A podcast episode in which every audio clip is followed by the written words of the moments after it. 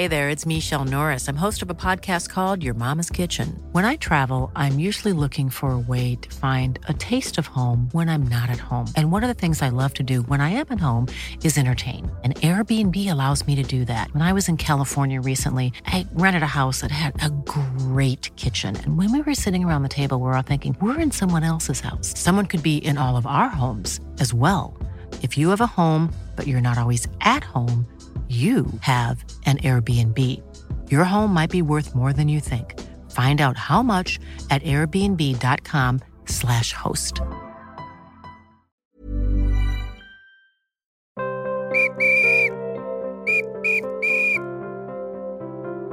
Les podcasts du progrès sur l'OL, Lanier sort ses dossiers, épisode 4. Bonjour Christian. Bonjour. La dernière fois, tu nous as parlé de ces stars qui sont arrivés à l'OL puis qui ne s'y sont pas adaptés, qui n'ont pas réussi. Aujourd'hui, on va prendre le, le chemin inverse. On va parler de ceux qui ont réussi, mais par contre, très furtivement. Oui, les gens qui ont eu des, des- des réussites express comme ça. C'est intéressant parce que bah voilà, ils sont, ils sont quand même rentrés dans, dans l'histoire du club, même s'ils ont joué 5 minutes, un match ou deux matchs, mais voilà. Et euh, voilà, ils, sont, euh, ils appartiennent à l'histoire aussi, ces gens-là. Le premier a un nom très connu, il l'est un peu moins. C'est Michel Berger. On est le 29 mai 1973. Oui, oui, oui, l'histoire de Michel Berger. Alors, c'est pas, c'est pas le célèbre chanteur. Hein. C'est pas le paradis blanc. hein. C'est pas, voilà, ce, magnifique chanteur. Non, c'est un joueur, euh, Michel Berger, qui a effectivement ce nom-là, qui, euh, qui venait de Villefranche, un joueur très brillant, un numéro 9, 10, qui est repéré par l'OL, qui vient à l'OL, qui intègre plus ou moins le centre de formation parce que il n'y avait pas vraiment de centre, c'était les tout débuts, mais il est repéré. Et euh, il, est, étudiant à l'INSA euh, parce qu'il est, ingénieur en fait, il veut, être ingénieur.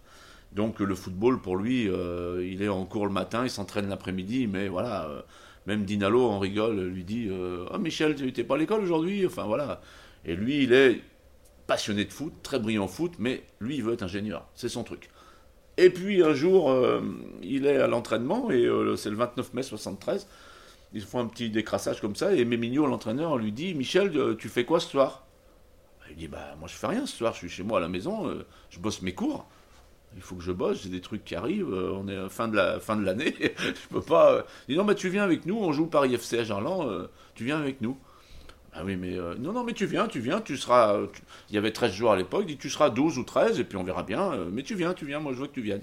Bon, alors il vient, le, match arrive, ça se passe bien, Michel il est sur son banc tranquillement, l'O- l'OL gère son match, mène au score. hein. En face, c'est le Paris FC qui est costaud, hein, c'est une équipe costaud. Et à un quart de la fin, Bernard Lhomme, l'arrière-gauche, se blesse. Et Mémigno dit Michel, tu rentres. Il dit, il change, il rentre, et il rentre, alors ils, font un- ils opèrent un changement tactique. Michel rentre à son poste, très, bon avant-centre, ou un peu en 10 comme ça. Et la magie arrive en deux buts. Il zigouille le Paris FC, il il- en 5 minutes, pardon. Il zigouille le Paris FC sur un doublé express, plein de talent. Euh, il est au milieu de, de, de, de Dinalo, de Chiesa, de Lacombe, c'est c'est truc, un rêve pour lui. Euh, et puis ça s'arrête là. Alors il participe quand même à la finale de la Coupe de France en 73. Il ne rentre pas, mais il se retrouve dans la piscine du parc à fêter la Coupe euh, aux côtés de Lacombe, Chiesa, Dinalo. Donc c'est une histoire incroyable. Il continue un petit peu. Euh, bon, le problème, c'est qu'il fait un grand match à Marseille au Vélodrome là, contre Marius Trésor euh, en 74, je crois. Il, marque encore un ou deux buts. Voilà, mais il sent bien. De toute façon, il a bien compris que le problème, là, où il joue à son poste, il y a Chiesa, Dinalo, Lacombe. Il dit mais je vais jamais jouer moi. Ce sont des monstres, je vais jamais jouer. Donc il se replonge dans ses cours. Il valide son diplôme d'ingénieur. Il fait une très grande carrière en plus d'ingénieur. Il a monté son entreprise voilà, euh, qui était euh, tourné vers le domaine euh, vinicole. Et reste le souvenir, euh, il joue un peu en amateur après, à l'UGA Dessine, etc. Reste le souvenir de ce gars euh, que tout le, monde, euh, tout le monde reconnaît son talent.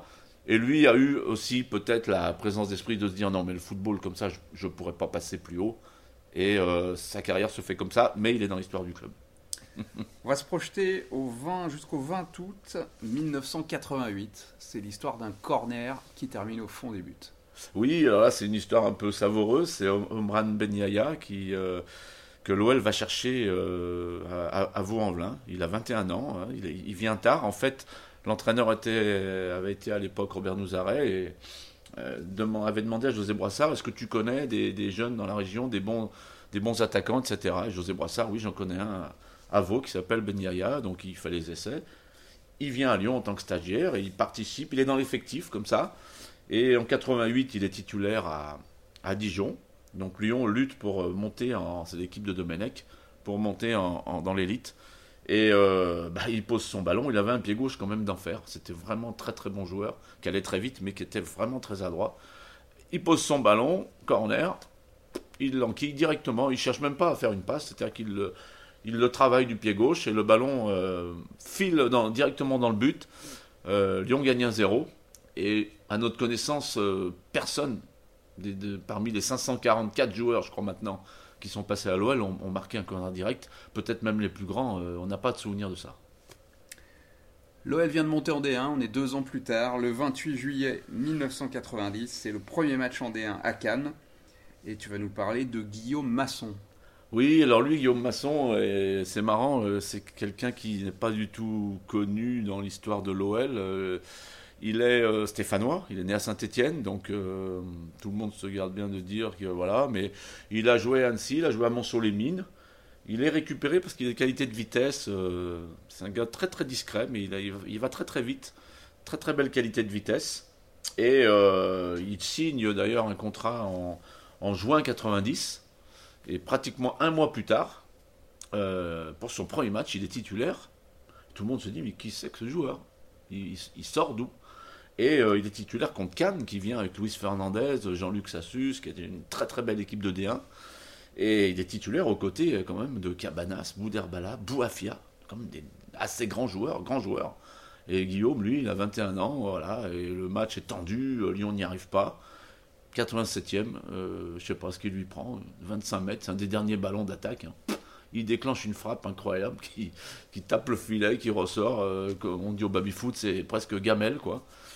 Et il part dans tous les sens. C'est un rêve incroyable. Comment Guillaume Masson, que personne connaissait il y encore deux mois en arrière, euh, peut. voilà. Donc il valide un peu son arrivée. Il met 5 buts dans l'année, malgré tout. Il fait des entrées en jeu, il marque. Après, il disparaît un peu sur les deux dernières années. Il met un but par-ci par-là. Mais euh, voilà, c'était une réussite très éphémère, mais très. Comment dire Très romantique. Réussite éphémère, cette fois, on va aller à la grande époque de l'OL. On est en décembre 2004. On est même le 8 décembre pour les Lyonnais et c'est jour de Champions League. L'OL reçoit le Sparta de Prague. Ah oui, là c'est un jour euh, incroyable, extraordinaire pour un, jeune joueur qui s'appelle Sylvain Idangar. Alors on se remet dans le contexte, hein, euh, à cette époque-là, c'est déjà le grand l'OL, c'est-à-dire que il y a des grands attaquants, euh, c'est compliqué de jouer. Hein, il y a il a Nilmar, il y a, il des grands joueurs devant. Et lui, Sylvain, il a fait toute sa formation euh, il est attaquant. Euh, bon, voilà, il y avait Govou devant, c'est compliqué. Et puis, euh, finalement, il se retrouve à jouer contre le Sparta de Prague en Ligue des Champions. Et sur un ballon, en fait, sur un dernier ballon, enfin, on a un peu plus de l'heure de jeu, il arrive à se sortir d'une situation et marquer un but splendide. Et là, c'est pareil, c'est-à-dire qu'on dit, mais qui, qui c'est ce, ce Hidangar qui, mais qui sait qu'est-ce qu'il est allé si vite et tout le monde lui prédit une très grande carrière. À la Govou. À la Govou, ouais, ouais, franchement, tout le monde, c'est le nouveau Govou, euh, on tient le nouveau Govou, et, euh, voilà, c'est un gars tout à fait sympa. Après, le niveau est beaucoup trop haut, euh, parce qu'on est qu'au début de la très grande époque de Lyon, donc lui, c'est pareil, il aurait fallu qu'il patiente. Donc finalement, il fait un match en pro avec l'OL, un match de Ligue des Champions, il marque un but, et après il s'exile, mais il est dans l'album du club. Merci Christian, c'est Vedette éphémère, c'était le thème du jour. Rendez-vous la prochaine fois. Merci.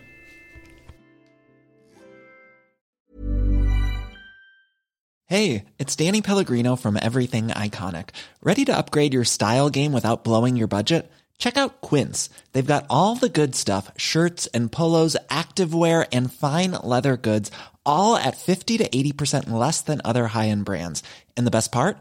They're all about safe, ethical, and responsible manufacturing.